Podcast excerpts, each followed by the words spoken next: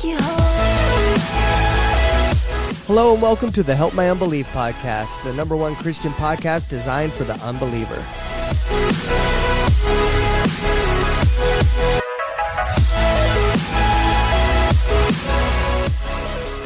What's up, guys? I say, what's up, dudes? It always this cracks time. me out. What's up? So this is our you, this always, is our you third. always mess with me when you do. You, you love catching me off guard when Yeah. you get things started. but you were looking dead. I know I'm you actually- looked dead out me too. Brain went blank. That's that's not uncommon. No, it's not. Hey, tell me that really cool story about the bees you were telling me earlier, dude. Actually, don't. I'll leave. The difference in the aggressions between species no, of no, wasp and out. bees. I'm out. No, no. Did you hear what he was saying? I was like, "Chill out, Steve or Steve Irwin." He corrected me. I, I go, I go, "Hey, Larry, that job you are going to be Bill doing this week." actually. He said, "I said that this job you're going to be doing this week." I said, "Be careful. There's wasp out there." He goes, No, you they're didn't. not wasp. They're No, uh, no, Australian red fire No. bugs or something." no. You said they were bees, and bees are not aggressive. Do it in an Australian accent. Bees are not aggressive. Bees are not aggressive. Bees are not aggressive. They come from the South Wild of African you said Central. That, you Right. said they were bees. I said they were wasps. Bees aren't aggressive. I aggressive. actually named the the species of wasp that it was. just like uh um Ray uh sh- dadgummit. I had a great comeback for that and I totally screwed it up. Uh oh, he pulled Just, a Larry. just like manta rays aren't aggressive, right? yeah. Yeah. Like, Until they are. hey, like like my Until old, they are. like my old man used to say when I was a kid. So you leave them alone, they leave you alone. yep. That's how he sounds, too. Oh, that's pretty much true. So let's introduce our guest this week. We have Oh, we have a guest. we have I know. Drew. That's why I'm so excited. Actually, like it would be like you to forget, but we do have a guest this week. His name's Drew. Um, I want to kind of go over. I want you know this this podcast is built on transparency, and I'm going to go over exactly what happened to get us here today. So normally we record on Wednesday afternoon And at this two is? o'clock, and this is Friday night at seven o'clock. So um, so what do Christians do on Friday night at seven o'clock? I don't know about I don't, but me and Mark usually get together and chug vinegar. Friday. That's right, man. Crank us ah. some. That's right. Get our bagpipes out and go Yeah, marching and yeah. drinking some. And Drew, Drew actually Nipple knows. tassels. okay. Dude, that's Saturday night. Yeah. Hold on. Drew actually knows what I typically do about sunset on on Friday nights. Yep.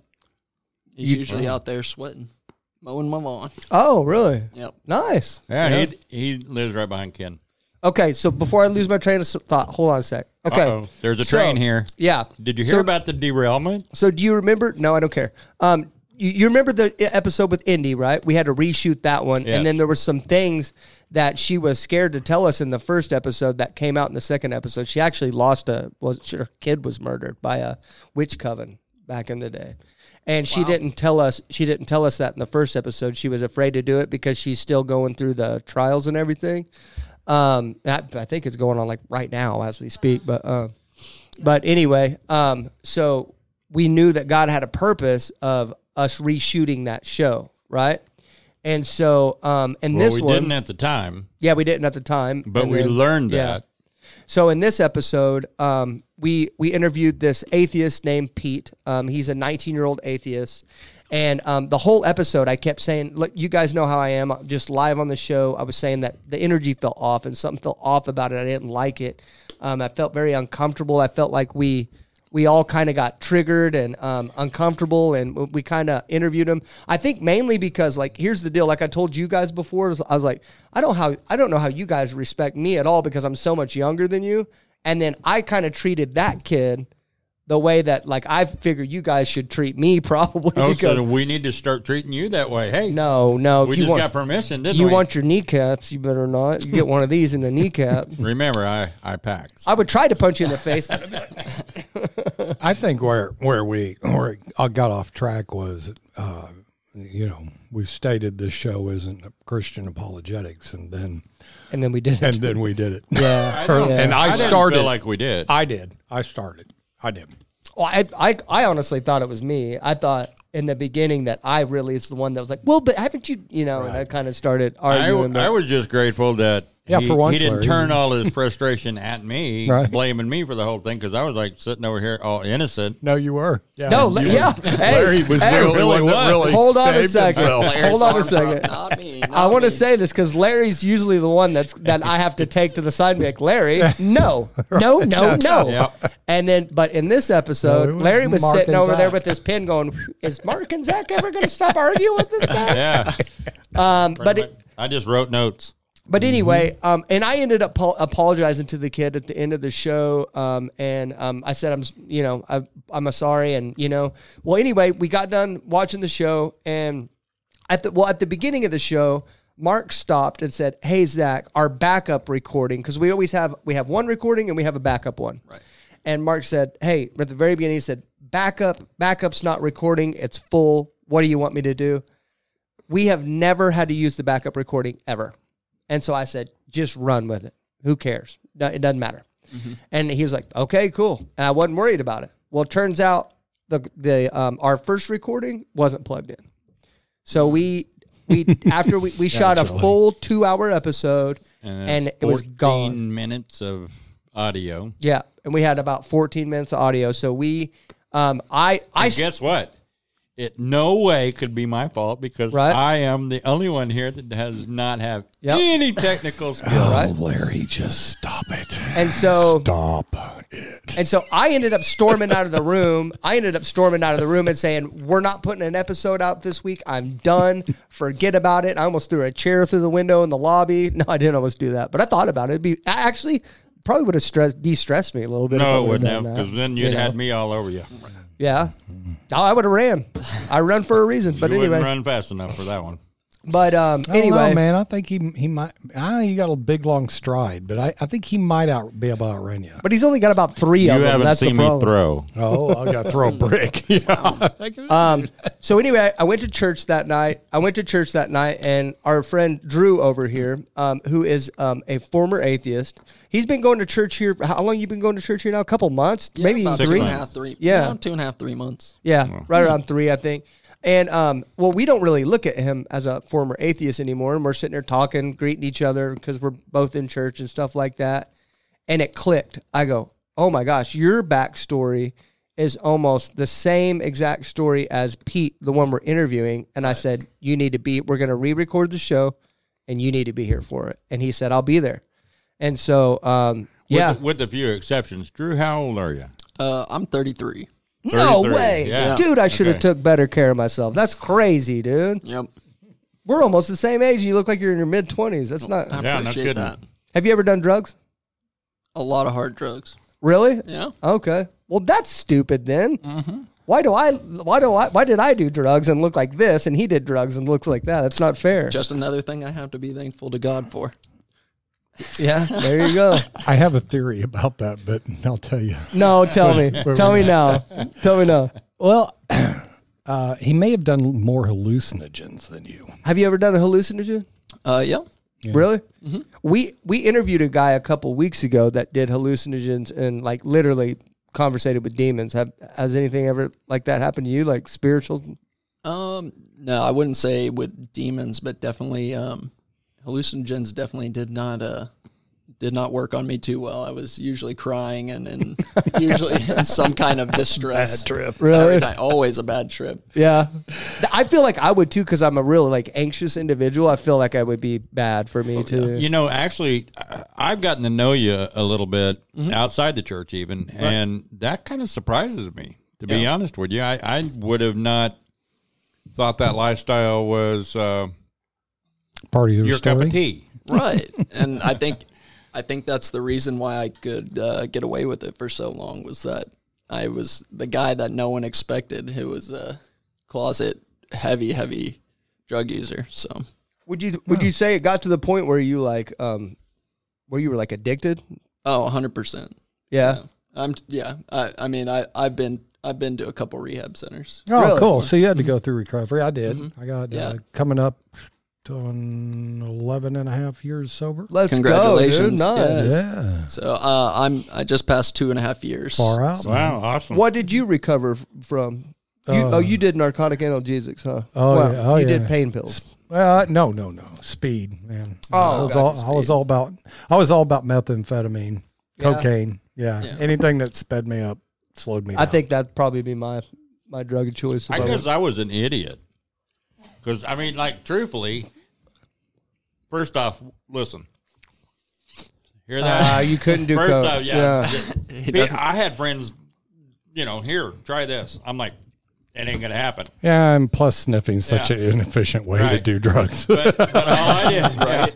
All I did was, well, you know, my my aunts were in Teen Challenge, and and I watched all those videos of the Right. '60s of the shooting up and throwing Oh, up. I, yeah. that would just, that marked me for life. I was never going to. I thought it was so funny when I like I I grew up around drugs. My, my literally the first time I ever did meth was with my mom when I was 14. oh, it's crazy. Yeah. Yeah. So Wow. So I grew up around a bunch of drug addicts, and I think about it now, and it was so funny how they place so much value on shooting up. Like they mm-hmm. would literally be sitting there smoking an eight ball of meth, passing it mm-hmm. around, and then talking crap on people that that railed it. I was ah, like, right. Yeah. Right.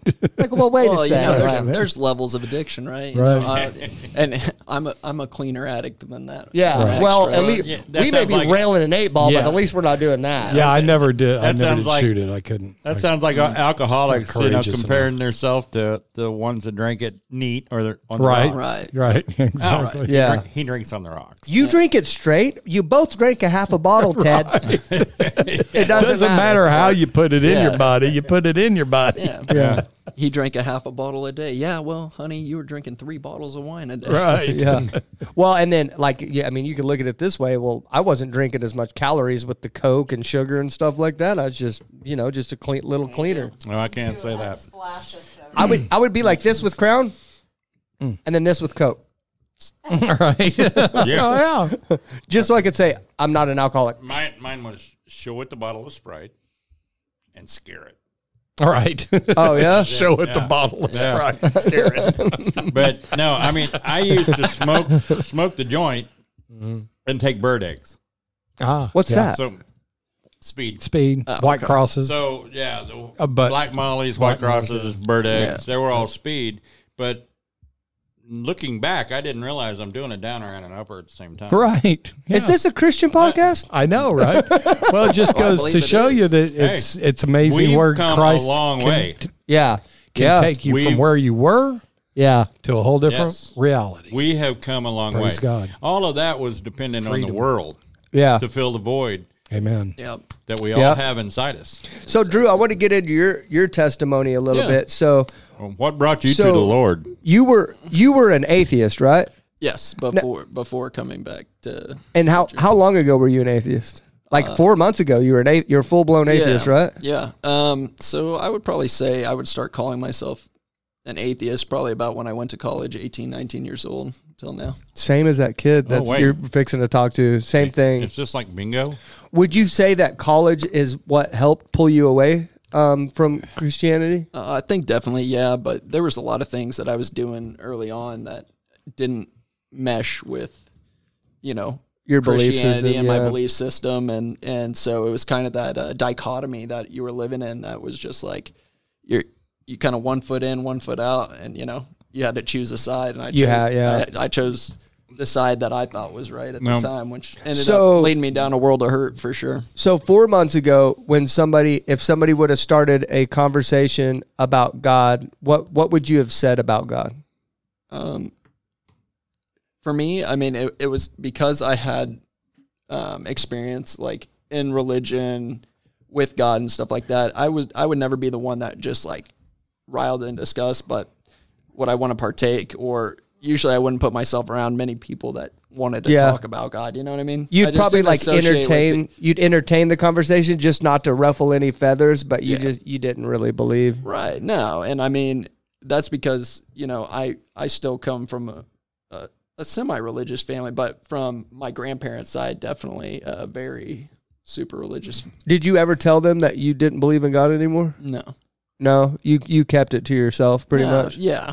And so, I mean, they knew, you know, they knew I wasn't going to church. And so, Yeah. I mean, I'm sure they knew in their own sense, but just out of respect for them and their belief system. You didn't tell them. No. That's how um, um, atheist ask was. How there's some some of his family that he didn't he didn't tell. Just he didn't want to ruffle any Yeah. feather. I mean, I've met plenty of, you know, atheists in my time. You know, you have the ones that are very pushy about it, like, you know, like Yeah. God's not real. Like Yeah. everyone who believes is is an idiot. I I'm kind of more I was more the laissez faire, like, you know what, you can believe whatever you want to believe, you know. Yeah. This is my this is my walk. Yeah, That's your walk. Keep it over there. I'll keep mine. yeah. You know. You weren't a very vocal atheist. Then. So, Share with us. I mean, because okay, what religion were you raised? uh, I was raised Catholic. Raised Catholic here in Oklahoma. Are you an Okie? Yeah. Okay. I was born and raised in uh, Tulsa. Okay, cool. Yeah. Um, so you were, were raised up in the Catholic Church, Correct. and basically after you went to college, you kind of wandered away from the Lord. Yeah. Uh, share with us because it is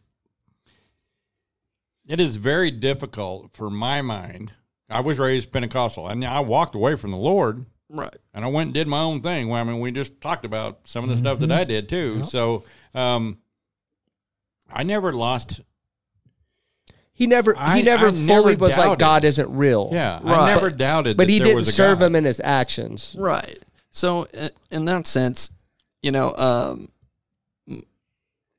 I I've always been interested in science and everything else, and so I think more of my studies and the people I was associated with, um, you know, my degrees in biology and chemistry. So you know, I've done, you know, I've I've a deep background in you know um, evolution, genetics, all the things, and so it just it never meshed that it it just didn't make any more sense to me to to believe that there could be a divine power out there controlling everything and especially you know when um i could utilize my free will so easily right and i wasn't seeing the signs or recognizing the signs of my life that there was a god out there So you switched that. Why? You switched that from seeing or you, you said seeing to recognizing. You switched your verbiage there because now now that you're a Christian, I, I think I know why. Because now that you're a Christian, you look back at that time and realize that God was there the whole time. Yeah, I, I think it's easy to see when you can start looking at God through that lens that He is alive, breathing here with you in all times, and with your and spiritually in your soul with you at all times. Even then, Yeah, I mean, and I mean, I think you could probably talk to a lot of people. There's plenty of times in my life where um, I shouldn't be here, and I I I got on Definitely. I could count on hands and feet at 33 years old how many friends I have that are either overdosed or murdered or yeah, and we're not talking about street kids you know I knew those two um, we're talking about middle middle America you know I the generation that I was in kind of was a resurgence in the dangerous drugs again and people were just dying left and right yeah, yeah. Especially from the when the narc- narcotic analgesics came around, like the pain pills and the and that's and what the heroin. and that's what that was my deal right so you know pain pills were readily available when i was in high school i mean every every everybody and their grandma had a whole cabinet full of any opiate you could ask for or I hadn't even heard of them in high school. I didn't even know they existed. Right and That's so for me you know you sprained your ankle you go to the doctor you got 10 Loratab. Yeah, back then they give them to you like e- easy. like It was like candy. Tylenol, They're giving yeah. them out like Yeah. candy. I've taken Loratab legally. yeah I'd never found them to be an exceptional drug. Well I it just mean, I, I hear you and But I they think barely get a- rid of the pain. I- I, mean, they're, they're like, loved them. That's I- why. That's why they ibuprofen. call it a drug of choice, Yeah. right? Here's I ibuprofen developed- 800, and here's a Loratab. I developed I developed a problem on them too, but I went to this doctor in my mid twenties. In my mid twenties, and I had um I I'm currently in a lawsuit with a hernia mesh company, and my hernia mesh migrated, and I've got like a bunch of severed nerves down there, and they're like, you need hundred pain pills a month for this, Right, of course. and I'm like, really? And then I remember I was taking them. I was taking them no matter what, if I was in pain or not. I had taken them literally, literally multiple times a day. And, and when I popped one when I wasn't in pain, I was like, ah, you got a problem. Right. Like this is a problem. you Well, know. and I think I think most people don't realize too is that there's a big difference between like addiction and then being physically dependent upon a substance. So addictions, a certain set of people are going to get addicted. You know, Yeah. there's only a small subset, but the dangerous thing about the opioids is that every single person who takes them will become physically No matter what. No matter what. No matter what. Hey, Yeah. Dr- Drew, uh, it's kind of a, a philosophy I have. I we do a we have a lot of people on this show, and you know, I see these young people that are deconstructing that are falling out of their parents' religion Right. effectively. Yeah. Um, do you think the catalyst for you was powerlessness? Oh, a hundred percent. I mean, and I can trace that back to, you know, what was going on in my own home, right? So, I mean, I think you see a lot of the things. So we can talk about the epidemics in America about everything, right? Marriage, divorce, you know, um, all the things. And so that all went through my family, you know, and so it's hard to reconcile for a lot of these people, right? Is that, oh, you know, my parents, you know, oh, they're they want to go to they're in church all the time. They're flawed human beings just like all of us. I don't place any blame upon my parents whatsoever. I made the choices I've made, but you see your parents in a different light as you grow older, right? So when you're younger, you see your parents as infallible. They can do no wrong and then you start with grace realizing they're just humans just like. Yeah. Sometimes we don't use grace. E- Every child, Sometimes we just think they're idiots. Oh Yeah, I no, they're not right. as smart as I thought they were. Yeah. every exactly. child I hits mean, that that's- point of from you know adoration to judgment. Yeah. Oh yeah. You My- know, my and kid- usually my it's kids- somewhere in the teen years. Yep. my, my kids definitely went through that, Right. and I earned every bit of it. Well, what what I meant was the catalyst from your atheism back to Christianity Yeah. was it personal powerlessness. Yeah. Did did did you hit see like for me it was I was raised a Christian and I was like you I didn't want to be around them because I knew what they were I knew what they were talking about like Larry said I knew it was all true I just I just didn't want anything to do with it I I had too many things to do um but then I did those things and those things brought me to my knees Yeah. and uh, I'm just I was just kind of curious if maybe that was what what the catalyst for you was. Yeah, I mean, definitely. And I've been at many points. So, you know, two and a half years clean and sober, right? Um, I've been at many more low points in my life, physically, monetarily, all these things, spiritually, even. But um, three, four months ago, you know, my life was, I mean, I wasn't even using drugs anymore. My life was literally at the lowest point. Why? Mhm. What What Um, was going on? If you don't mind sharing. So, um, happy. Mo- so, me and my wife Jennifer, we were Uh-huh. actually married just uh, back in May, Mhm. uh, Oh. right after we um, came to the church. Pretty much, probably about a month or two after we came to the church, um, and um, our relationship was just it was it was throttled. Mhm. We had reached the end of of our relationship mainly due to my choices throughout. So we we had been together for eight years. So Oh wow. yeah. So me and Jennifer, Lots uh, of water under that bridge. Then. yeah, and she's been through the trenches with me as far as addiction up and down, um, and been been with me through three really bad relapses. And uh, so, I mean, just seeing the writing on the wall, she she was done. You know, I have a two year old daughter.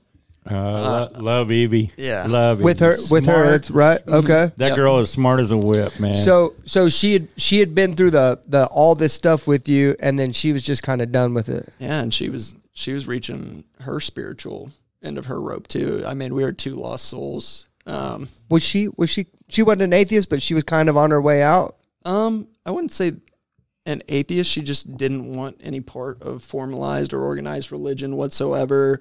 Um, she was raised to know God, but she was never baptized. Um, her So- parents were never super religious or taking her to church, so she was like God associated. But So agnostic, effectively. uh, pretty much, yeah. She knew there was something, um, and I she called it God. You know what she thought of as God, but it's totally different than probably what she sees today, for sure. But so you guys were technically at a rock bottom, essentially, of like together. Yeah. And is that what drove you to find a church? Um, so like I don't want to associate it with like my wife found religion and spirituality or or whatever, you know, came to the church. She actually came first at the bottom of it and she basically came to me and was like, you know, like this is this is what I'm doing and um to be honest, that's when Satan was working on me the hardest and that's Oh, what bet. really drove me down was I when my wife or my, at the time my fiance came came back home to me and told me that she found God. That's going to be the center of her life and Evie's life. and that Mm-hmm. if you didn't want to be a part of it, she could easily discard me.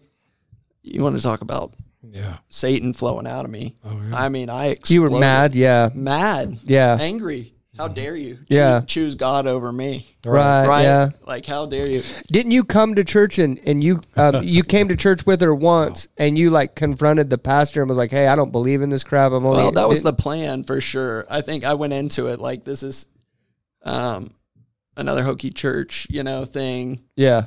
and a phase for Jennifer. You know, I think that was You were waiting plan. for it to like, phase out, yeah.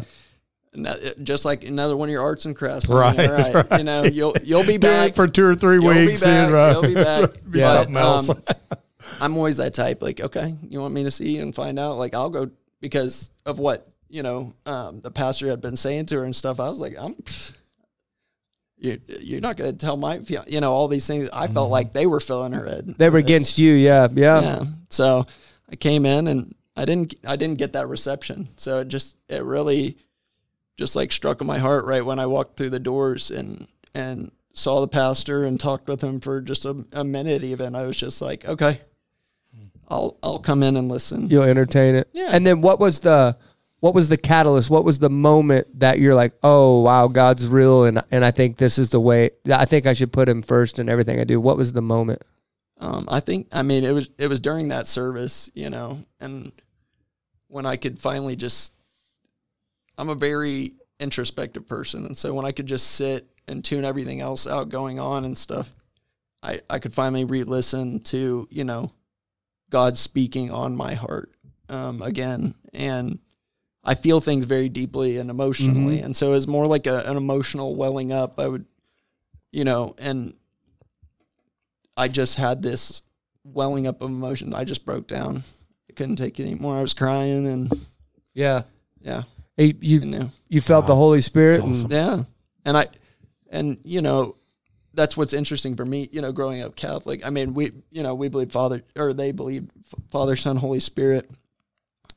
But like Holy Holy Spirit to me didn't really ever connect or really mean much. Me You know, neither. When I was growing up, it didn't either. I didn't even I didn't even like process it as a thing that was actively inside of you and stuff like Right, that until I came to this church, and Yeah. then you learn that it's like literally the resource that Jesus sends you to be able to live your life as a Christian, right. right? And so I didn't either. I was the same way. Well, and you know, and that and that was my thing is that it, it's kind of a, a it's been interesting to to um, come to a church where I feel definitely much more in tune um, with God, walking hand Yeah. in hand each day versus um, being something that's more of a just an idea, right? Yeah. or just something that's watching Yeah. me at all times. Just do this because this is what your parents told you, or this is what the church tells you to do. Go through the motions, religion, Right. essentially. Yeah. This this is actually a church where they help you facilitate a relationship with God. Yeah. So, and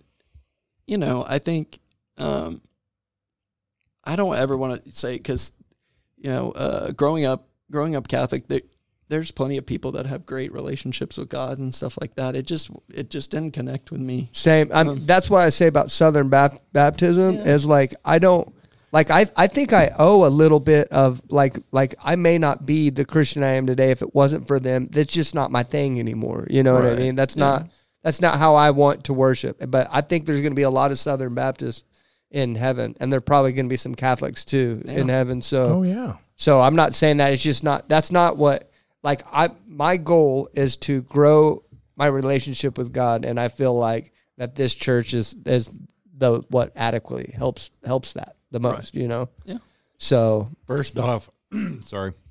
clear your throat. First, yeah, I know. First off, one of the things that we all need to remember is it is not the religion that gets us into heaven. It is the relationship with Christ. Mhm. Amen. Yep. Sure is. It absolutely is. And that that's what I love the most about here is like you could you could tell it was different. Yeah, I mean I could tell it was different the moment I walked through here. We knew the first time we came, we was like, This is it. We knew it was different than anywhere we had I, ever been. I could say the same. I don't know. It's just, it, it, it really was for me. It was different than a different feeling than I've ever walked in somewhere. So how's life changed for you now since since you you've received the Holy Spirit and you've put God first? How's how's it changed now? Um, you know, for me, of course, getting married, you know, um, All right. you know, uh, you know, God blesses, you know, marriages, especially so when you're living with Him and and not apart out of His grace. Um, but, um, truthfully, I mean, just being able to recognize the blessings in my life each day uh, is a is a huge difference for me, uh, mainly. And then um, I think you know, the beautiful thing is there's just more to come for me Yeah. um, because although you know I want to grow that relationship, and so something that I didn't get a lot of, you know, being raised Catholic, right, is that we we don't we don't we didn't study the Word a ton. The, Mm. the Bible in the Catholic Church is read to you, I heard that. Yeah, I've heard that a lot. so there's not a big onus or there's not a big push within the church usually uh, to do a lot of Bible study on your own. It's not it's not that people don't do it. It's just that the church isn't going, "Hey, you need to be in your book in the Bible all the time." Yeah. You know, and I've so- noticed Amish is like that, Catholic, um, Mormons. Um, a lot of those people say, "Hey, we never read the Bible. It's read to you," and then they, they'll twist the ideas to get you to kind of to see it the way they see it. They they don't they don't encourage it, you know. Right. So it's it's it, it's it's a lot like um, a, a sermon in any other church. It's just that it's more, you know, direct. Right. So you, you read your you read your three four verses um, during church. They read them to you, and then they have a sermon Yeah, that somehow ties into to those verses. Yeah, correct. Yeah, nice. Okay, which is similar. Okay, we're at 31. Let's go. Let's go ahead and get to Pete. I'm excited that we were able to get um, Drew's testimony because I think it's gonna um, connect really well with um, with Pete because um, I'm really glad that we're getting a second opportunity with him because um, because I really felt like we did him dirty. We didn't do him dirty. We just it just wasn't it wasn't what we do here at the Help My Unbelief podcast. So um, let's get to him, Pete. There he is. What's up, Pete? Yeah, sorry, I had to let my dogs out. I'm back though. Did you say dogs? Yeah, I gotta let my dogs out. Oh my gosh, dude. Where where are you from again? Uh, Pennsylvania. Pennsylvania. Pennsylvania. He said dog. He has no accent whatsoever until he says the word Yeah, dog. we say water. Water here. I can have my I can get my bottle of water. right on. Um, okay, so I kind of um, prefaced. Um, I, I just I just was completely honest with the um, with the audience here. Um, obviously, no one's listening to it right now, but whenever we put it out, uh, we we felt like we did you a disservice last week. So we're glad we get to speak with you again. So we're gonna. This is take two, and we're getting a whole over a whole do over. So I'm glad you're here, Pete. Sure. Um, Same. Okay, I'm going to go ahead and go around the room and introduce everybody. We got one extra person in here today. So um, I'm going to go ahead and do the rounds again. You remember Mark, Hey, Pete. Hey, Mark. Hey. My lovely wife, Angela, Hey, Pete. Hey, Angela. and my tan and illustriously good sounding co host, Larry. Good to talk to you again, Pete. Well, until he doesn't Hey, clear Larry. his throat whenever he's talking. Good to talk to you, Pete. Um, and then we've got um, Drew here with us today. Hey, Pete, how you doing, man? I'm good. Yourself? Great. So Drew, Drew is a former atheist, by the way, and so um, he's joining us today. Um, not a debate podcast like like um, me and Mark was trying to do last week. Um, right, right. um, it's Sorry more about of that, an Pete. more of an interview um, style, and then um, we'll, we'll go from there. So okay, um, okay. So I we we kind of this is as far as we got. We need to bring up the audience. What? We need to bring up the audience, just like like we haven't. We don't know all this information about him. What? Hey, Pete, how old are you? That's what I was just about I'm to not- do, dude. Okay. I'm not deep. it, it sounded like you were just getting ready to. I jump was right diving in. into yeah, I was. Okay. I was diving right into the interview. That I was thought I, I thought I was saving us. That was a goodness. dive block, Larry. yeah, Yeah, I grabbed him by the collar of his shirt and pulled him back. Yeah, dude. I'm on, like, hold. I'm like, dude. You know what we need? You know, in the WWE when they have those like light bulbs that you crack over people's backs, dude. God, I'd love that. To just crack you over it just once a week, dude. Well, I could go get us a chair and crack it over your Dude. I would love that. I feel like it would cure my ailments for like a week, dude. If I just Yeah, gotta crack probably some. take that long for you to come back. Oh yeah.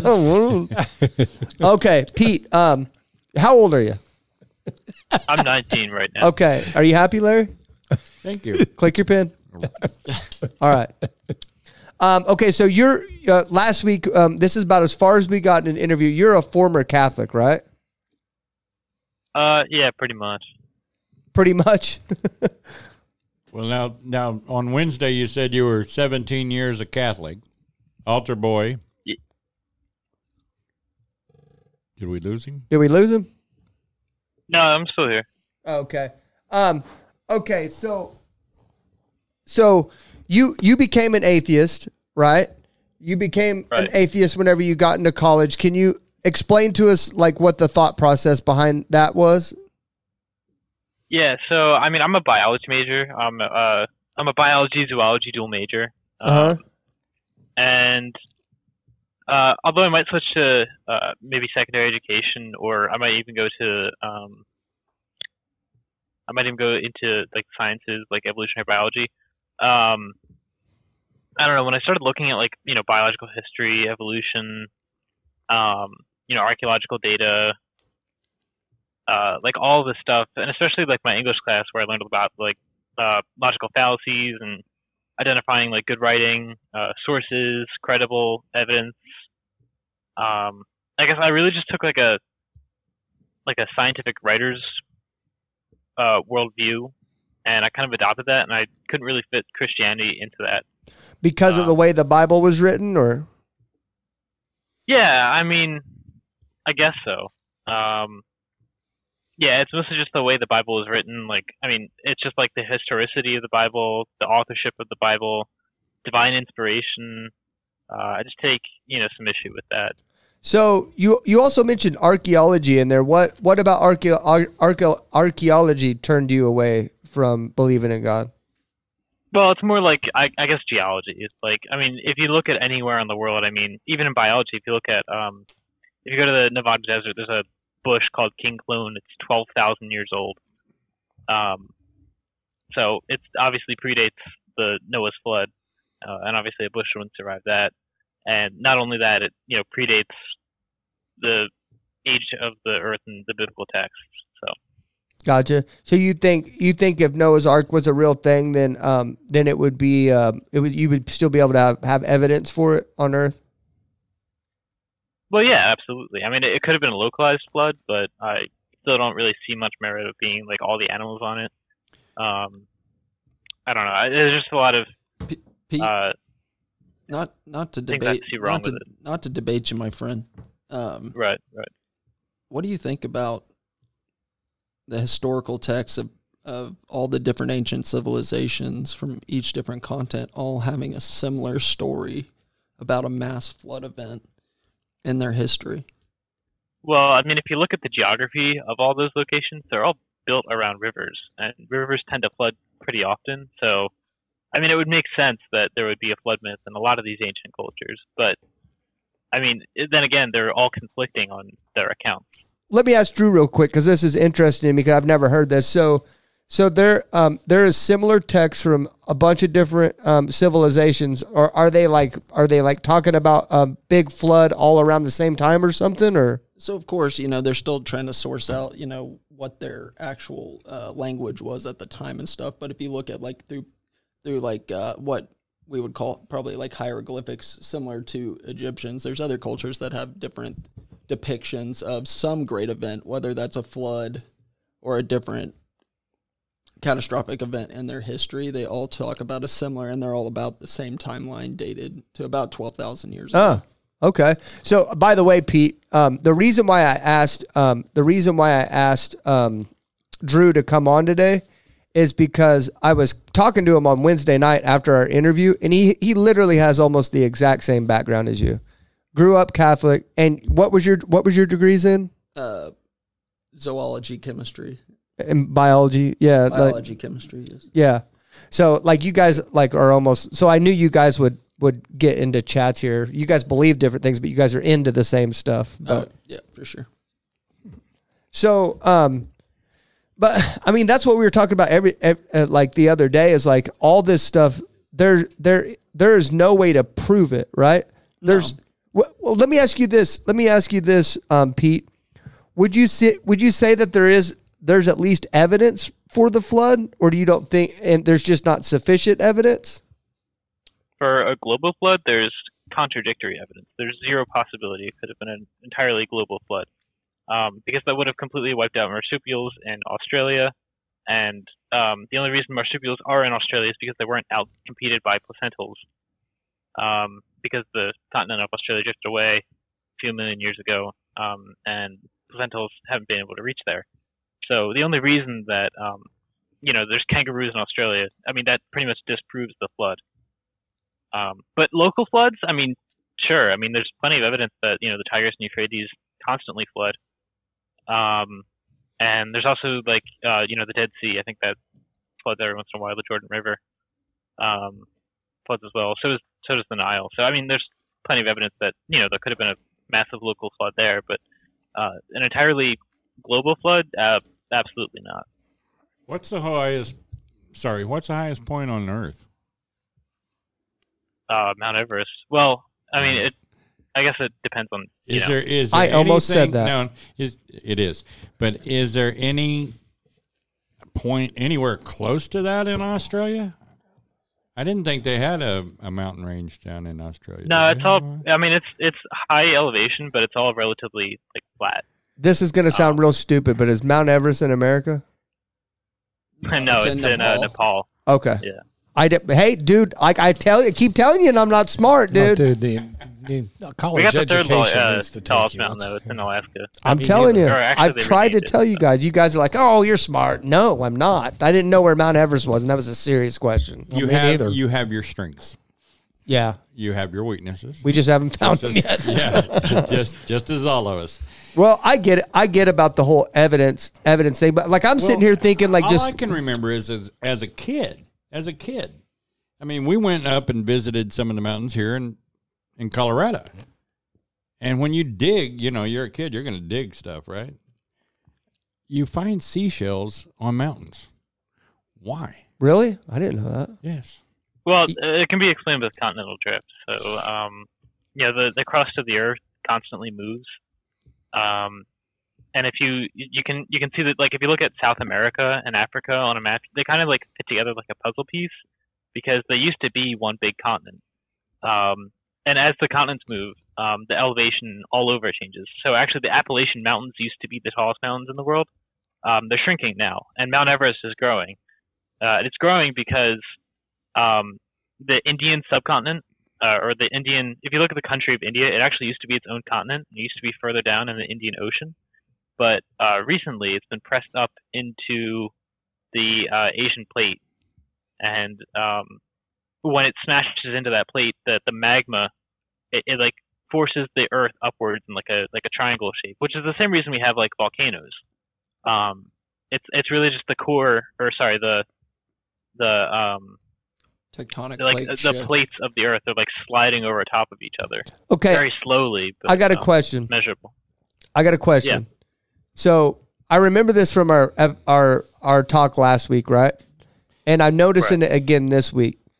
You have an answer and a detailed answer for literally everything that we say. Literally. How did how did you get to that point and why did you get to that point? Did you get to that point to where you're like I'm going to go have an answer for everything that someone has to say about this because of Christianity or was it just your because you you're just in love with learning things? Or are you sitting Well- in front of a computer coming up with these answers this fast? No, I know these off the top of no, he's head, too but, he's too um, passionate about he's too passionate about the subject matter. I can tell he's not doing that. He's like he's like I can tell he enjoys um enjoys talking about this stuff. So Yeah. Yeah, Yeah, I've always had a passion for learning, and I probably do have like undiagnosed autism, and I'm just like very like I don't know. I've always been very interested in history, biological history, Uh-huh. geology, and all that. So. Um, yeah, I've, I've always just been really interested in Okay, it. It's like my since- passion. So so was it He's, was he's it like my twin brother. right? So was it I your knew I knew you guys were gonna have a lot in common. So is it your questions that helped that that formed you know, this knowledge that you're carrying, this answer, okay, well, that's the reason that happened. Was it because of your upbringing? Well, okay, if there was a flood, then then, you know, how does man explain that? Did you go searching for that? Uh, I mean, I really just kind of like, I mean, I was always like in my faith, right? But like, I always like, it was just kind of like a, a side thing, I guess. I've, I've always been like in pursuit of knowledge my whole life. Mm-hmm. Uh, and I mean, faith, if it fits into that, that's great. But I've been, really been in search of, um, I guess, knowledge more. I I mean, think I'd love I, to fit faith into it, but I think I get what you know, that's why I Mark's. Mark's asking, and I'm curious about that too. Did you go? Did you go learning about this stuff because you're like, listen, I don't know if this Christianity crap is true. I need to go look into it, or were you just in the process of learning, and then it, and as a result, you you fell away from Christianity? Am I making sense? Am I questioning? Yeah, I was definitely in the process of learning, and it just like I slowly, I guess, degraded my relationship with Christianity. Yeah. Oh. Yeah, because you do you have an answer for um, literally everything. Um, So basically, the more knowledge of the world that you gained, the further away from the spirit you went. Right. Yeah. let me let me. I'm going to ask you a question. I'm going to test your knowledge real quick. Why do volcanoes have lightning? Lightning? You you haven't seen it yet, No, I've not seen that. dude. So At I cool, haven't heard of it. so cool. I've been seeing it um, on TikTok videos recently. Oh, but you Whenever- told me nothing on TikTok was right. Whenever volcanoes explode, they have li- they have lightning lightning bolts coming out of them. It's so cool, it's the dude. electronic charge. Well, we- that's okay. Come on. No, look, no, no. you think lightning comes from the cloud to the ground. you know what causes from the you know what causes electricity? An electronic charge. I'm trying to educate you. no Yeah, way, dude. No, listen, listen. You think it comes from the cloud to the ground, but it comes from the ground to the cloud. Yeah. Yeah. That's the connection. Oh, wow. you know what I mean? Lightning. Did you know Mount Everest is in Nepal? Yes, I did. Did you really? Cool. Just want to see. I Wanna also know. it. I also know the mountain he's talking about in Australia. As soon as Mount we get off this, as soon as we get off this interview, Pete, you've got to go No, watch. McKinley's in America. You've got to go watch some of those videos with the um, volcano with the lightning. It's they're so cool. I just want. I That's don't know why they do didn't that. I just that. wanted to see if you. Yeah, I didn't either Joe. recently. It's cool. Crazy. So Oh, it might also just because like they're really high, and you know, lightning strikes whatever's closest to the do you? there? So let me ask you this because you're a very knowledge based, very practical, very um, just knowledge based person. What if there really was a God that desires a relationship with you? Would that not be something that would appeal to you? It like let's just say it was true, is real. There really is a God that wants to wants to have a relationship with you. That is that something that would appeal to you? absolutely, but I mean, that's a really big like if, you know. And I mean, I'd love to like, I guess, deepen my relationship with God, but I'd have to see like a a quid pro quo for it, right? Like, you know, why why should I devote you know my time to God instead of studying or learning? Well, if he's Um, if he's real, if if he is if it is the truth, don't you think he don't you think that would be the reason if it was if it was the truth? Just the fact that he's that he's there and he created you with with such fine details and stuff like that. He made you the way you are. Wouldn't that be enough? I mean, sure, I guess, but I mean, a lot of that can be explained. Like, I don't know how. Like, I just can't see that you know God created me. I mean, maybe He influenced some, you know, proto cell four billion years ago. Um, but I mean, I was made by, you know, my mommy and my daddy. So So you think you think that God God maybe like maybe like if God's real then he then he spurred into creation and then um and then he's not active in the world anymore now? yeah, sure, but I mean, I I can't even see like anything breaking the laws. I mean, we've never observed it. We don't know that you know it, it could happen. I mean, it could happen, um, but there's no evidence to corroborate that. Yeah. Let me let me tell you a story real quick. Um, here that's happened here at this here at this church. A woman um, a woman came to this women's cr- conference here. I always use this this example. I've I've done it before. I don't know if you've listened to all these episodes or not, but What's that? Sorry, I was telling Larry Matthew seven seven to eight. Um, so a um, a woman came down here. She had cancer at this women's conference, and um, there a bunch of women came over and prayed and laid laid hands on her, and she felt a pop in her belly where her cancer was. And then the next week, she went back to um, her doctor, and her cancer was completely gone. And I look at stuff like that, and I I start to look at that kind of stuff logically as well, and I start asking myself questions. Like one of two things has happened, or there's only a few things I should say that's happening, right? Either either that woman's like that woman could be lying, right, about having cancer at all, and she just wanted attention, right? Or our church is lying about that story entirely. They fabricated it, or it was a coincidence that she got healed right at that moment. Her cancer just, her body just healed it at that moment, or she was divinely healed by God. Does that make sense? And honestly, the fact that like the the one that God healed her is more logically possible to me. Like it's not very logical. Like first of all, if my church was lying about it, that would be a hard hard to cover that up, man. Somebody's eventually going to get mad at the church and eventually start telling like, "Hey, church fabricates stories and stuff like that." And then the other one about the other one that would be somewhat likely her getting healed right on the moment that she's in church like that. That's just too much of a coincidence to me. Or that God healed her. I know I know you're probably not going to see that same way as me, but how do you see that? Like if you were if you happened to come to church and you saw that with your very own eyes, would that would you consider that evidence? I mean, not really. Um, the same thing happens in mosques, synagogues, um, temples. Uh, I mean, there's been lots of, I mean, healings all over. I mean, it could just be a coincidence. Does anybody have Uh, an answer for that? Because he said that last week. Does anybody have an answer for that? Like, like um, there are healings in other religions. Like, why is that? Does anybody does anybody have any input on that? I don't. Like, I don't know what to say to that. Yes, did, did not uh, several times in the Bible where people come across Jesus and said, "Hey, we healed in your name," and he said, "Yes, but I I don't know you. Yeah. You know, you cast out demons in in Christ's name, and he didn't know them." But he's saying that like Hindu people are healed and stuff like that, not in Jesus' name. You know what I mean? Right. It's okay to say if nobody has anything. I just didn't know if anybody had any input on that or not. But I don't know. I don't have an answer to that to that question. I get what you're saying with that question, but I don't have an answer to that. But I think I think I, I, I do remember a Bible verse, reading a Bible verse where it said that God blesses the unbeliever and the believer alike, right? Like The sun shines on the good and evil alike. Yeah. Yeah. Um, but yeah. So I I don't know about that. Do you do you see anything Pete ever bringing you bringing you back to God? Do you ever see that being a possibility in your future?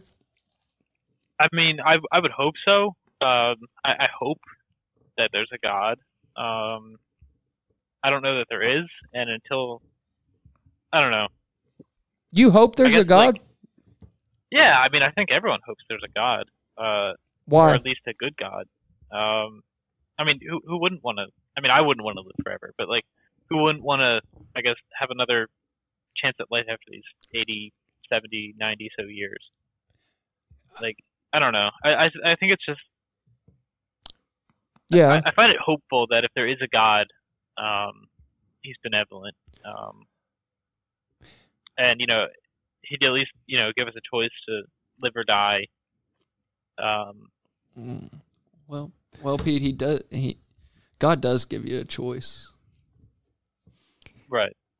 He But I mean, he's, like he spelled you know, it out pretty clearly that if you accept Yeah. His Son Jesus Christ as your Lord and Savior, that you'll live with Him forever. Right. And I, I right. But I mean, you know, Jesus doesn't give me much evidence to go on based on just like Well, what evidence? What evidence would you need need to see in order to? Because you're you're wondering if Jesus ever put his two feet on this on this planet Earth. Is that what you're concerned about? I mean, the historical Jesus probably did exist. Um, his divinity can definitely be questioned. Um, I mean, I just don't really. I mean, if, it was God's, like, if the Bible was truly, like, God's written word, um, I think it would be more, um, credible. Because we, we honestly don't know who wrote, uh, the Gospels. Um, most of the letters were written by Paul or someone acting as Paul in Paul's name. Um, and I just think that, like, you know, if God was, I don't know, more present, I mean, the Bible is good, uh, but it's not entirely uh, falsifiable. And, you know, there's a lot of missing uh, historical evidence to back the claims of the Bible. Like, if God was true, I mean, why wouldn't He put, like, billboards every 10 feet that are indestructible and it can write a message on it at any time. Like why why write a book two thousand years ago that hasn't really changed in the past a thousand years? Hey, hey, Pete, I, I, I, man, I appreciate those. This is Mark. I appreciate those questions. And you know what's amazing to me? I've got this philosophy, and I want you to tell me what you think of it.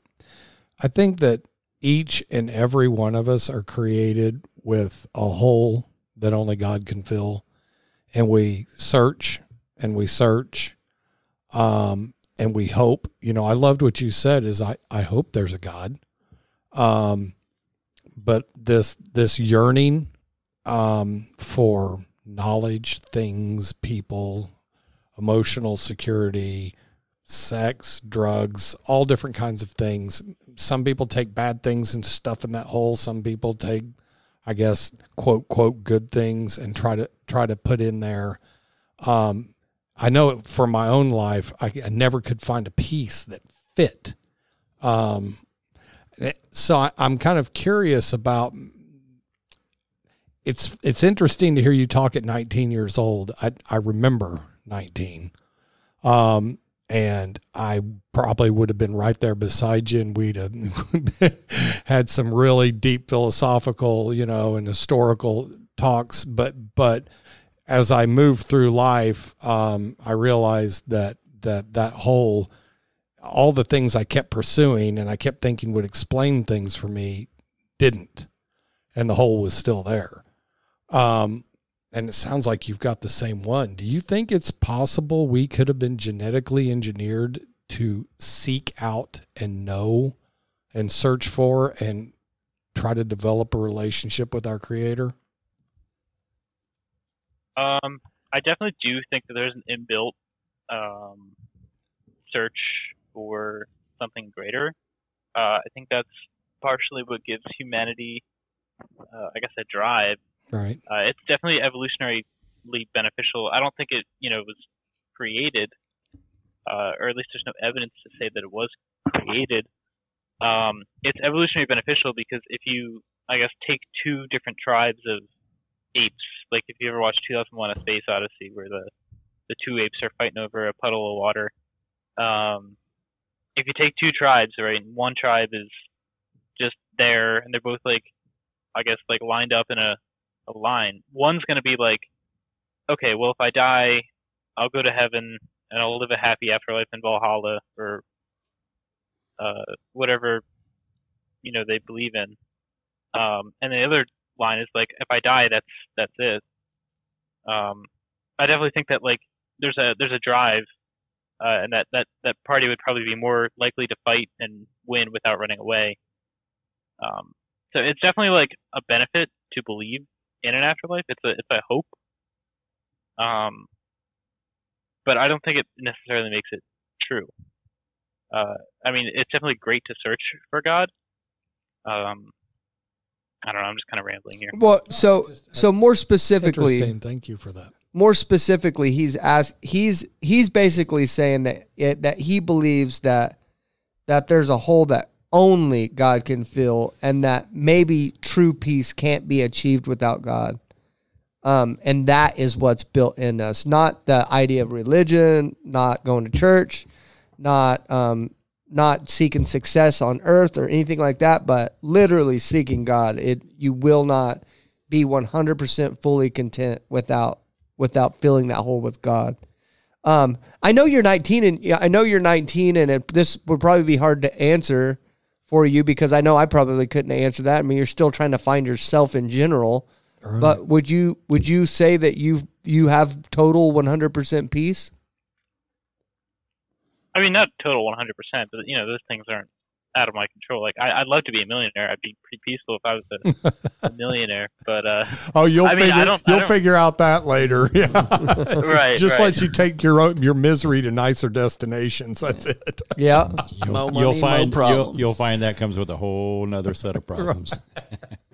I'd rather have I'd I rather guess. have big money problems than broke problems. That's for sure. Sorry, Pete. I, I appreciate what you were saying. Go ahead. but I mean, I I feel like I don't need. I, I at least I don't at this moment in my life. I don't feel like I need God. I feel like all my answers or all my questions can be answered by science, or at least ninety nine point six percent. There's like maybe three that we don't have hundred percent certainty of. Oh man, Uh, you know, guys, what would be awesome is if we could do a documentary and just follow Pete for the next thirty years, I know. Yeah, and then be pretty great. condense it down and watch watch as he moves through life, different levels of life. What, like and the Truman Show? yeah, Yeah. yeah, Yeah. just like that. That would be that. fly on the wall. You know, or we could just jump to age thirty three. Yeah. there yeah, or we could. Yeah, we got Pete, Pete at 33 right here. Um, but that's the thing. Like, I, I think I would, I would like to talk to Pete in five years to see where it's at because you, I mean, you sound like a very gentle in, individual, and you seem like you're very like open minded. Um, and I think you've probably gotten around um some people in college that has um kind of. I mean, that's what you in college as well was kind of leaning towards that Yeah. that um that atheistic mindset as well, right? But you, 100%. but you said that college really didn't didn't turn you away from God, though. No, it wasn't so much college. It was it was just the, the continual gaining of knowledge. I just I feel like that knowledge now that I've had a few more years under me helps me explain things a lot differently today than it did when I was 18, 19 years old. So you um you appreciate your you going and looking for knowledge, right? You Mhm. appreciate it, but you just view that knowledge differently now. Uh, yeah, totally. And the the main difference is, and this is just for me, Pete. It's not not any uh, putting anything on you, you know. But at the same time, even with all that search of knowledge, you know, and the struggle I went through as well, could have saved myself a world of pain and a lot of other people in my life a lot of pain if I If had you would've God done in it my sooner. life. Yeah. Yeah. Pete, you don't do drugs, do you? No, I don't even drink either. Okay. Good. Don't do drugs. Right, You're gonna stick say- to that. You're going to save yourself a whole lot Yeah. of trouble. Yeah. Just stay Yeah. away from And Right. and money, you may you, you may there. be a millionaire Yeah. before you know it, not That's doing right. drugs. Yeah. right, right there. You're proving you're smarter than the rest of us. Right. Don't do Right. drugs, okay? Uh, What's your what's your vice? What's your vice, Pete? my vice? Yeah, what's your what's your what's your bugaboo? What do you like? What's your vice? Everybody's got a vice. What's yours? Bugaboo. I'm sorry, I don't more. like that word either. Knowledge. That's Knowledge, yeah. that's Pete's. Learning, learning's your vice. Yeah. Yeah. Well, I mean, I, I could see that. Um, you get addicted to learning, kind of. Yeah. Yeah. Let me let me. Uh, can I throw a verse at you? Yeah, they're called professors. They've given a lot of money to learn a lot of things. Yeah. What- I'm Don't getting- throw the I'm verse at me. no, him. No, no, I'm getting ready to address something. Pete, what if you took that thirst for knowledge and turned it toward learning about God? In Matthew 7 7, it says, Ask and it will be given to you. Seek and you will find. Knock and the door will be open to you. For everyone who asks receives, and he who seeks finds. And to him who knocks, the door will be open. If you took I mean, that same drive to find and explain God, you would be amazed at what happened in your life. And, and I mean, there's definitely some overlap there. Like I, I did like this summer specifically. I mean, I had knee surgery at the beginning of the summer, so I couldn't really find a summer job in time. Oh, And by the time I was healed, like you know, everything was already taken. So I've pretty much been just stuck at home the whole summer. And um, uh, I mean, I've been doing like odd jobs like dog sitting and stuff, but um, for the most part, I've just been like, I guess, soul searching and uh, furthering my scientific knowledge. And I mean, I've definitely tried to find overlap, and it's it, it really hasn't. I haven't found anything. When's the last Like, time I've you been- prayed? I guess seeking. Uh, I don't know, probably three years ago. Have you ever like went just in private? Have you ever just like talking to God, like in your in your head or anything? Have you ever prayed like just where you're like, you're like, yo, I like try to like have a relationship with Him in that way, like outside the Bible, outside of religion, outside of the Catholic Church, outside of whatever church you've gone to. Have you ever just prayed? One on one conversation. Not really, and I really don't like. I don't know. I just feel like it, like if I can't empirically see God, um, I don't know. I mean, I could try it. I, I'll try it. But Oh well, you know that's all. That's really all. That's all I tell people. I tell people this all the time because you know I interview people that don't believe every week. Um, we we all do, um, and that's no, that's something that I tell people to say is like you don't ever have to tell me or anything, but like I know whenever I was a, a kid and growing up, um, my relationship with God was developed through prayer, and He would show Himself in my, um, in my life through that. Um, he would and he would put little things showing me that He was there and He heard me. Um, it's kind of like that. That what is that? Um, what is that? Zacchaeus or whatever. Yeah. That um, The tax collector that climbed up in the tree. yeah, where where Little bitty man. and then Jesus came around and talked to him, and he said something that made Zacchaeus see that Jesus saw him when he was praying on the fit on the tree or whatever on the whatever tree. And so Sycamore. Right. I guess my my question is like, why doesn't like I'm not even in that tree, but like, why wouldn't I guess God come and find me anyway? Like, even if I'm not in the tree, um, why wouldn't He, I guess, show me any well, reason see, believe? God's omnipresent, so we believe God's I he- mean- like God's in this conversation right Dude, now. dude, he sent a podcast to you, bro.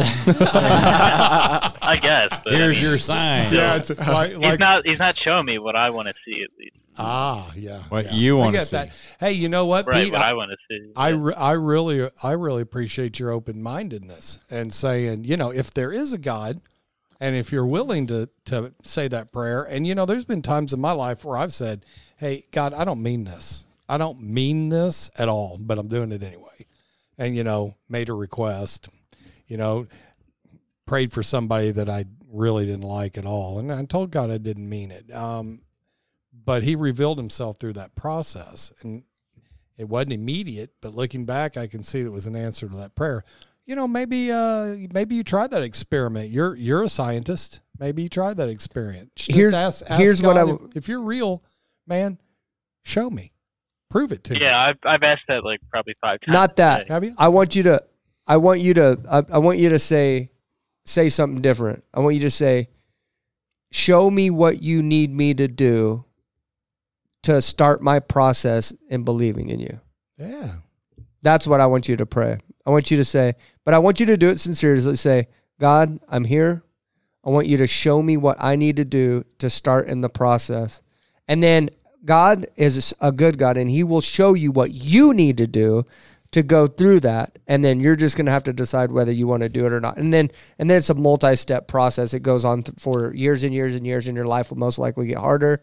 Um, the path is narrow, but I, dude, I got to say, I feel a lot better in this. I, maybe my energy was off in the last episode, but I felt just a nasty. Maybe I was in a bad mood or something, so I apologize for that. But I got to say, dude, I feel so much better in this episode. Um, and you're the same guy. I, I can. You're the same guy um, that I interviewed last week. So, and I can just see how cool your demeanor is, and how like open minded you are. Where you're, um, where you're, you're searching for knowledge, and I see where your heart's at. Um, you just want the truth, and that's what you're searching for.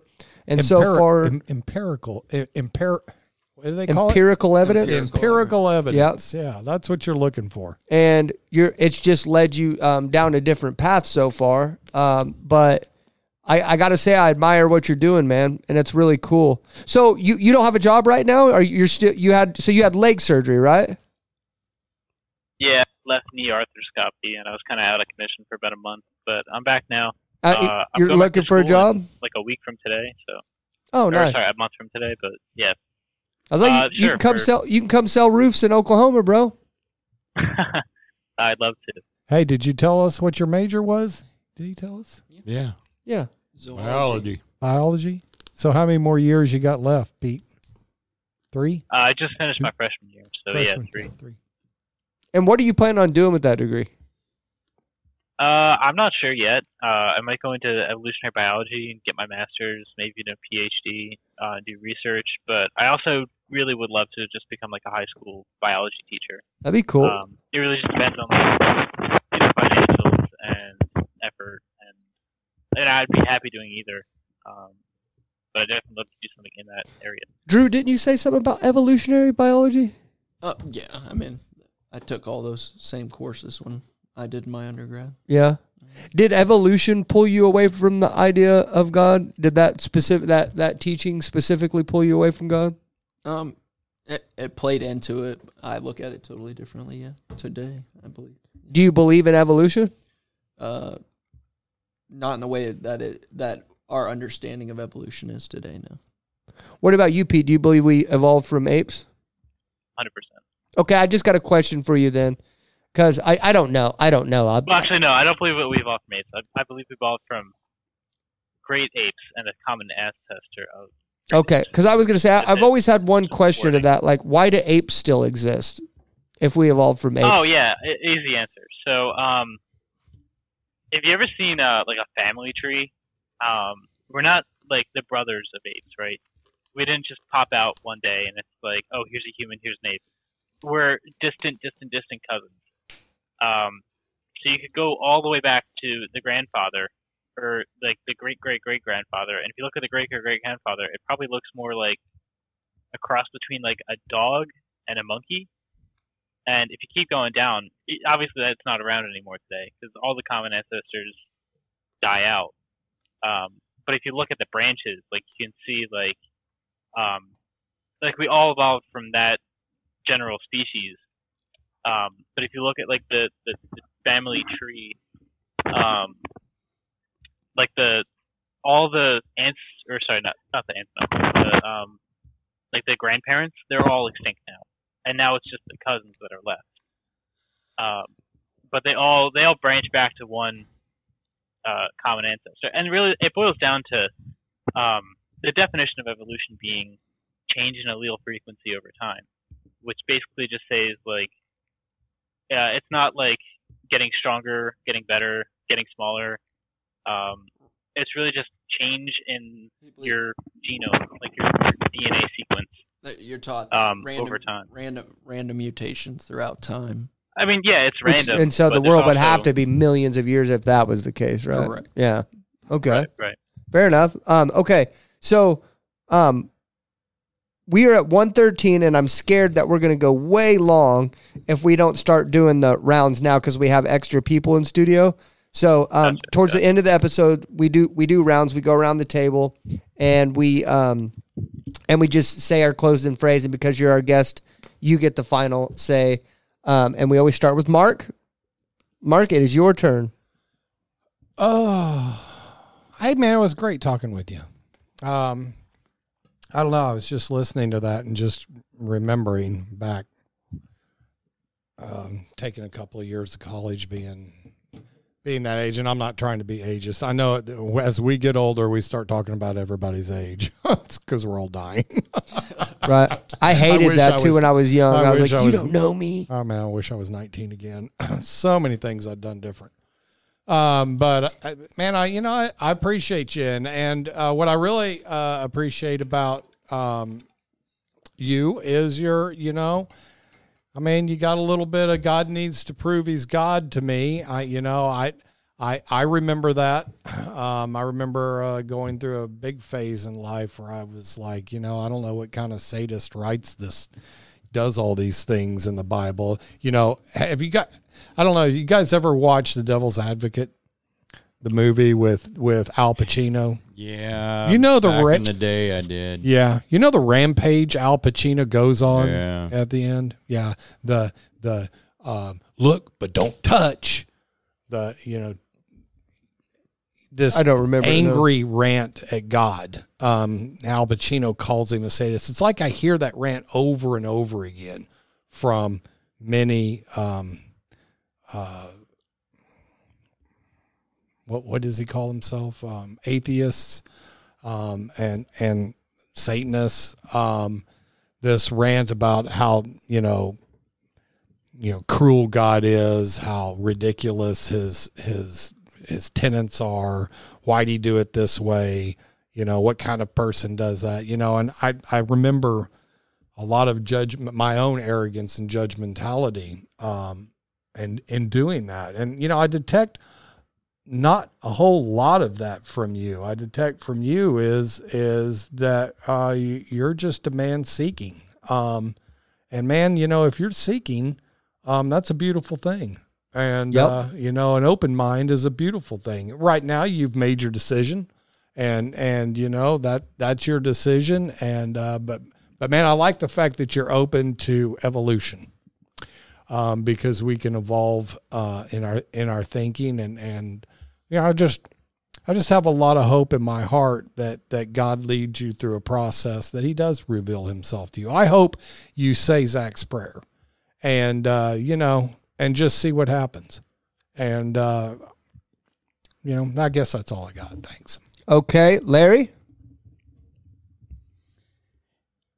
I'm going to repeat the verse that I, I gave you um, on Wednesday when we taped, and that's Psalm 24. The earth is the Lord's, and everything in it, the world and all who live in it. For he founded it upon the seas and established it upon the waters. You know, everybody on this planet, regardless of what they choose to believe or not, belong to God. That's really the final say on it. I would ask you to uh, read the prayer that David wrote in Psalms 25. And I, I won't read it here now, but go into Psalms 25 and really look at it and read it and, and say say it to God with conviction behind it. I'm praying that He opens up your eyes and removes the scales that you have right now. You know what I'm saying? Yeah, I mean, I definitely like. I can't betray, you know, logic, reason, like the core tenets of our reality, um, in favor of God. But I, I do hope that you know He can come along and fit into those guidelines of our reality. So yeah, There you go. Okay, Drew. Yeah, Pete, uh, I appreciate you being here, and I see a, a lot of myself in you, man. Um, always keep that passion for seeking. I think it's a, a great asset. You sound like a very uh, intelligent um, man, but um, don't forget that you know God works in ways that we're not privy to, and that's due to the fact that He is an all powerful and ever present God in our lives. And so sometimes we can uh, place expectations upon God that we have no business putting expectations on because He's the one who gave us everything that we have. So um, I'm, I'll be praying um, that you find all the answers that you are seeking for. That's what I'll pray for you. Um, and uh, I just appreciate it. Um, I will say, uh, learning is great.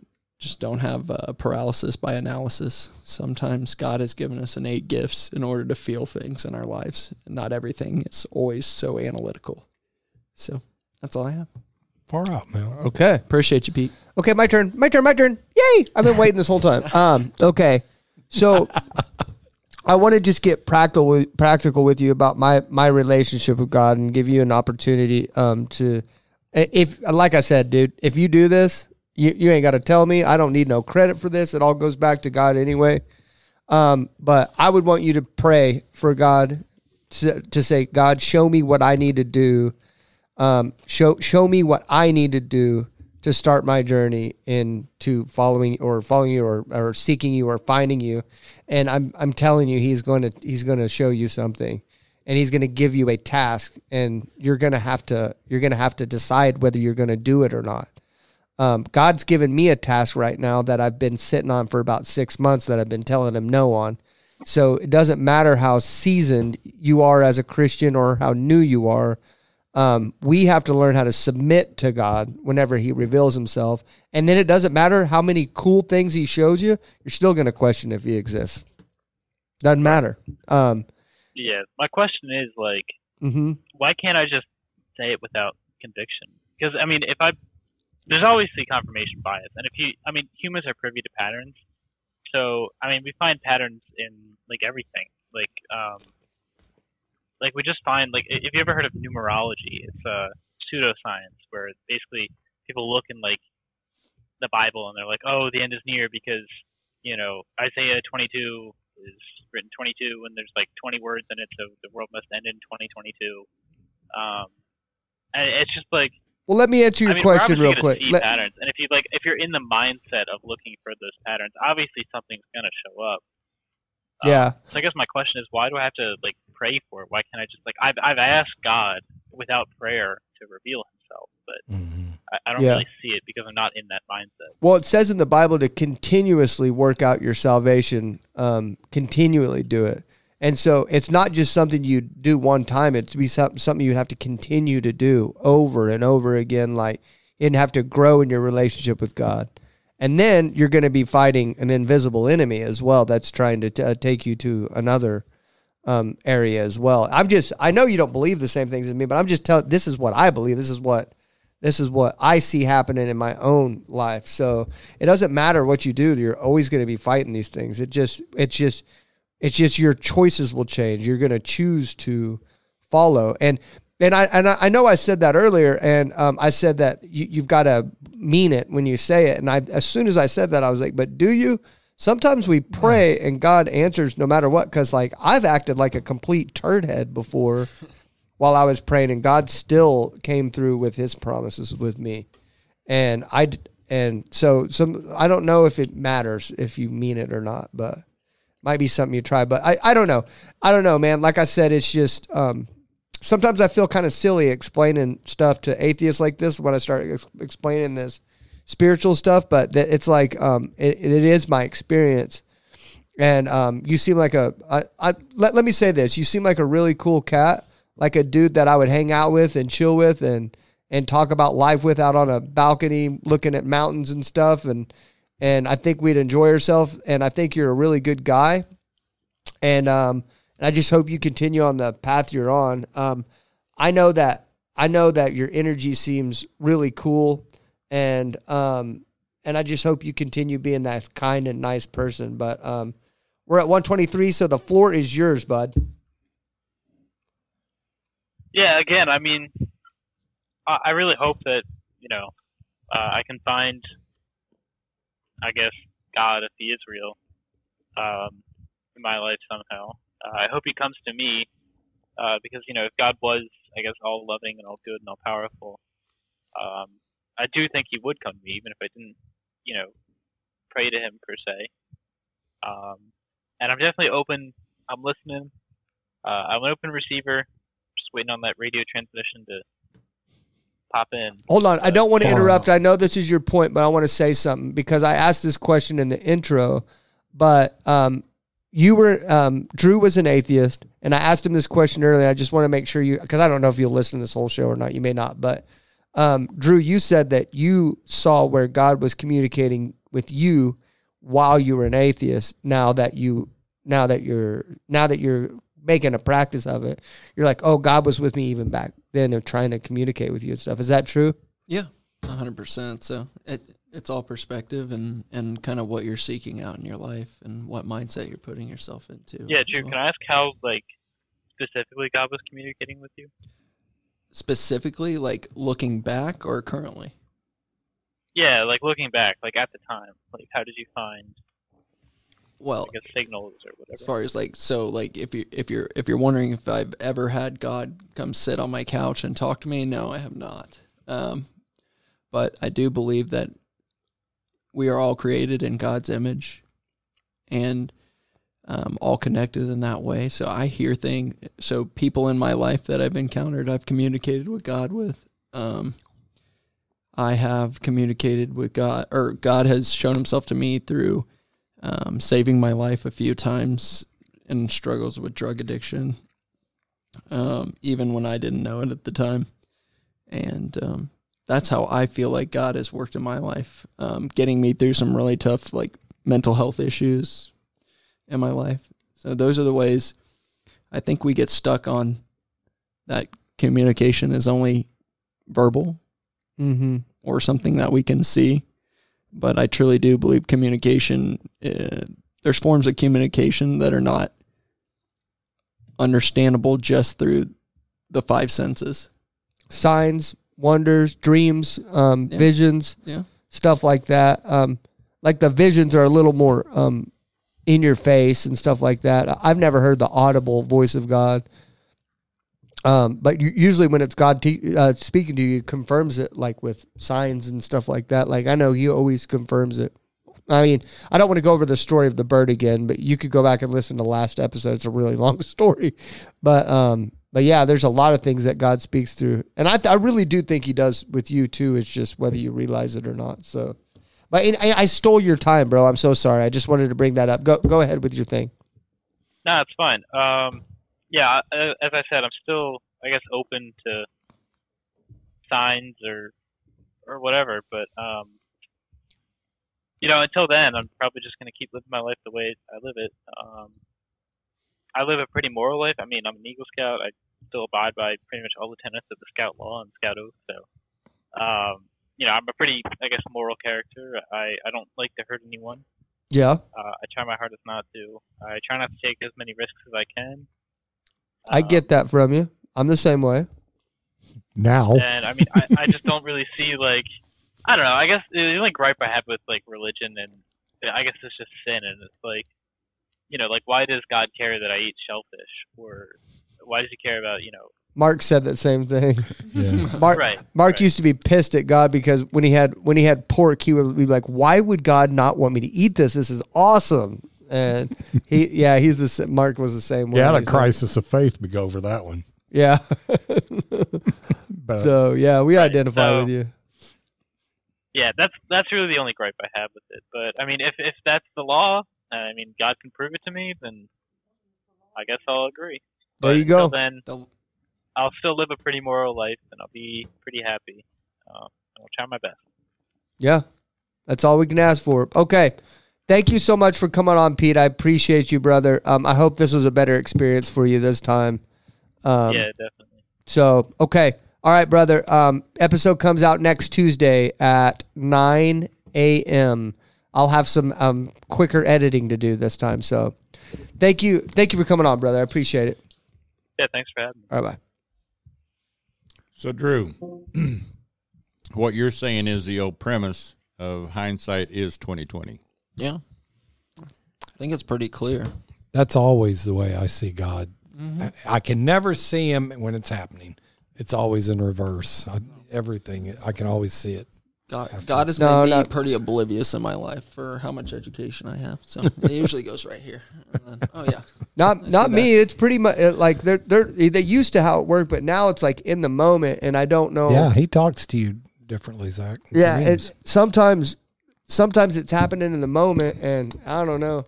It's like what the heck else does he's got to do to prove? But like, but I also have this very. I feel like there's this a lot stronger opposition that comes with that as well. right. Like I have a very very. That's why that Will the trucker. I know you're listening, to this you little turd.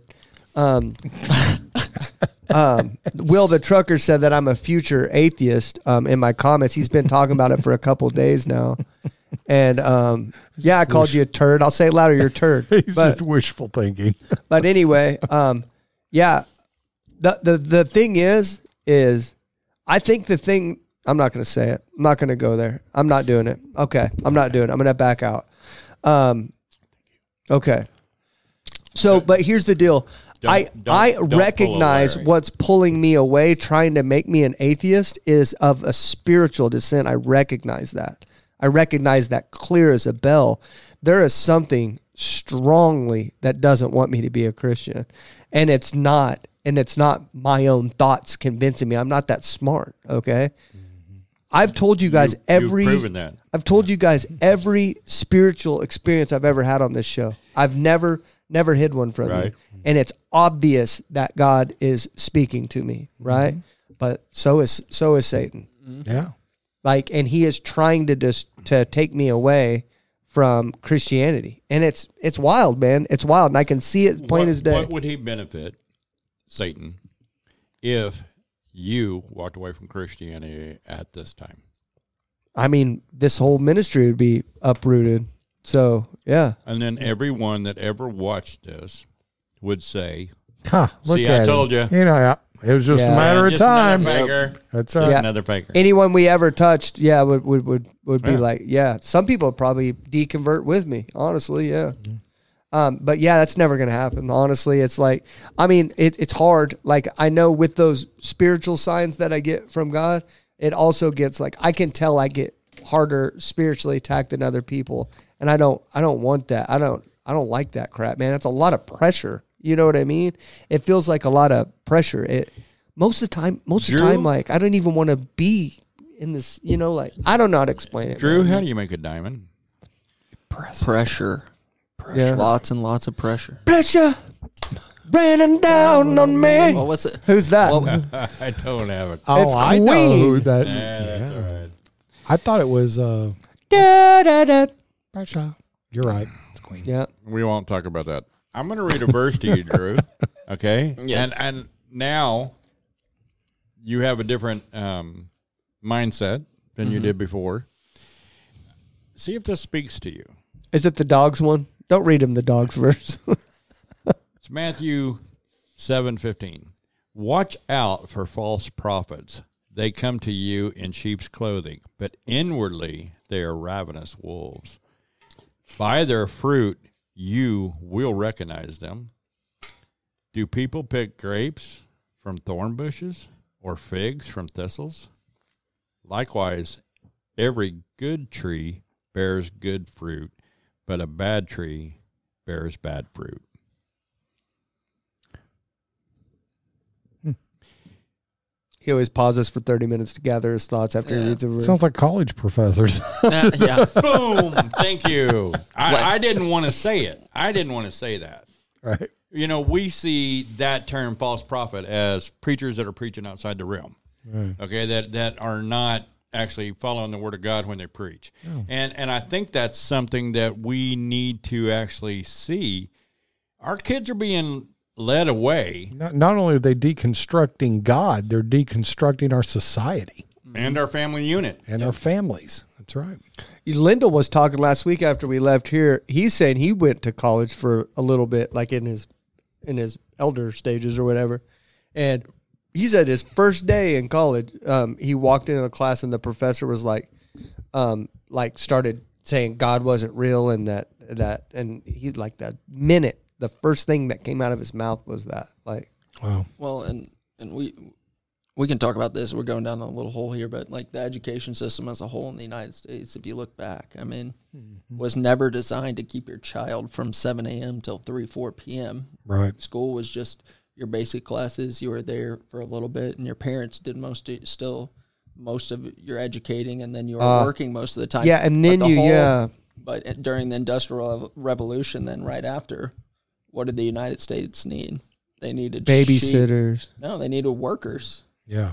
So Uh, the school system wasn't designed to create anyone who could think outside for 'Cause you were themselves. The supposed to- Formative mills. Yeah, you're supposed to do what your parents are doing. You go to school for they half were a day. training you to work under them to make them money. They Yeah. needed they needed sheep to produce money for them. That's that's where the education system in the United States really came from. The Rothschild, all that. So you can look into it. Yeah. The the United States government has put out that all these big companies they needed workers to you fill really their- don't think of motive behind things like that because you're born into it and it's just such a normal part of what you do Right, but they are coming out in our face.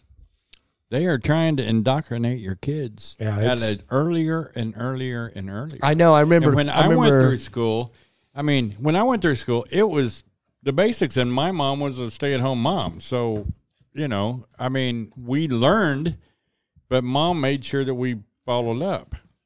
yeah i remember um we me and keegan went to a uh, daddy's daughter's dance she's 13 now this is a couple years ago um, maybe even three years ago. But we went to a daddy daughter dance, and we were sitting in our truck. We didn't really want to go in yet, so we're sitting in a truck.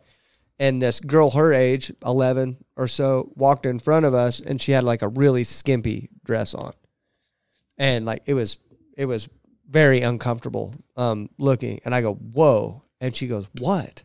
Um, my daughter said that. She goes, "What?" She's just expressing herself.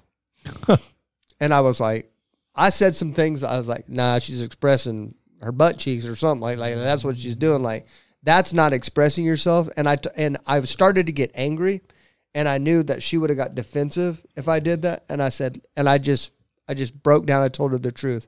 I said, I know you heard that at school, and I know that's what you're being taught, but that is not expressing yourself. The only reason you would wear clothing like that is if you were wanting to um, attract male attention to yourself. Right. You're you have a body, and you and it, maybe you even have a nice body, but that's for your husband someday. That's not for everyone to see. What is the purpose for showing people your body other than to have males be attracted to you? There is no other reason. I said, so the fact that she said that, I know you're not a bad person. I know you're just saying that because you mimic that, but she heard that at school. There's these excuses of why it's okay to do things like that now. And it's because you're expressing yourself. No, you're showing people your butthole. That's what you're doing. Boy, that was a skimpy dress. I mean, that's like really skimpy. Yeah. But I, I was being a little too graphic there, Yeah, but that's pretty very much much. so.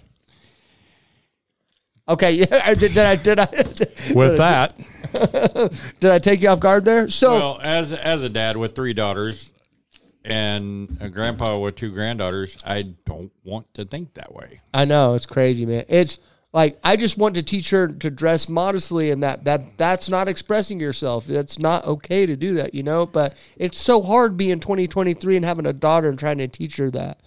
But I understand that, but the the amazing thing is like when when Darcy uh when Darcy and I first started coming to church, some of the shorts she wore were oh so short, and I knew because I was raised in church. You know, I I knew the implications, and I knew I could see the looks from some of the women here. You know, but they didn't say anything.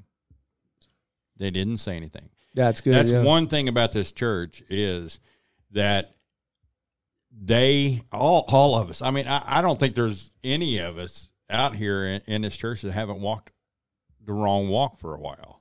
Yeah, You know, I mean, Yep. it it's amazing the the um, I want to say the level of judgment isn't at this church as much as in churches that I have experienced in the past. And they the problem was that they were wrong about that, but what you said was actually the correct way. Society has built it up that a woman is to be looked at, to be lusted after.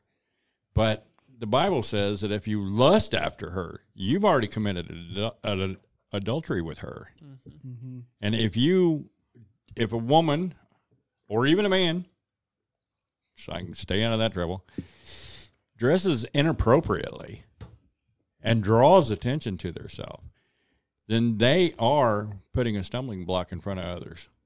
yeah, yeah. You're gonna get a lot of hate for that one, but anyway, I get what you're saying.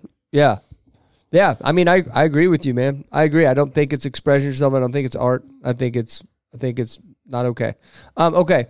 Before we get out here, what's one thing, one thing that you would say, um, to to anyone who's an atheist right now, um, since you're a former atheist, why did why do you think God put you on this podcast today? What is the message that you think God wanted you to get out today?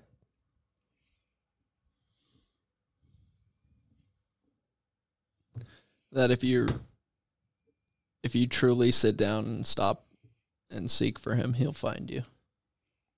Yeah. But it's not his job. I mean, it, it's not his job to seek you out. God, for me, God loved us so much that he gave us free will. And the definition of free will is that it's the onus is on us to to search. Yeah. Yeah. I hear a lot of people like like Pete said that the you know he needs to come to me and show me, and and it's the other way. Like you're gonna have to do some stuff. Yeah. And I like what you said earlier. I don't remember how you put it, but um, sometimes you got to put all that knowledge aside and just look for the the reality of the situation, the truth, right? Yeah. So, anybody got anything else to Yeah, say? I, I find it extremely interesting that knowledge knowledge tends to lead people away from God. What was the fruit of the first tree? Yeah, we know, talked about that before. it That's crazy. The, yeah, It was the knowledge of truth, the, the, the good tree of knowledge of good and evil. Yeah, Well, and what we call knowledge today too is worldly knowledge. You know, yeah, Yeah, and it it talks about all the time, right? Like we we have to be able to live in the world, but we don't have to live of the world. yeah. ooh, that's Yep. good. There you go. That's good. Okay. Um, thanks everybody for watching, listening. I appreciate it. Larry, say your thing. Jesus loves you, and so do I. Okay. We love you guys. We are out. I'll take you home. Thank you so much for listening to the Help My Unbelief podcast. Please don't forget to like, share, and subscribe. And more importantly, tune in every Tuesday at 9 a.m. for new episodes.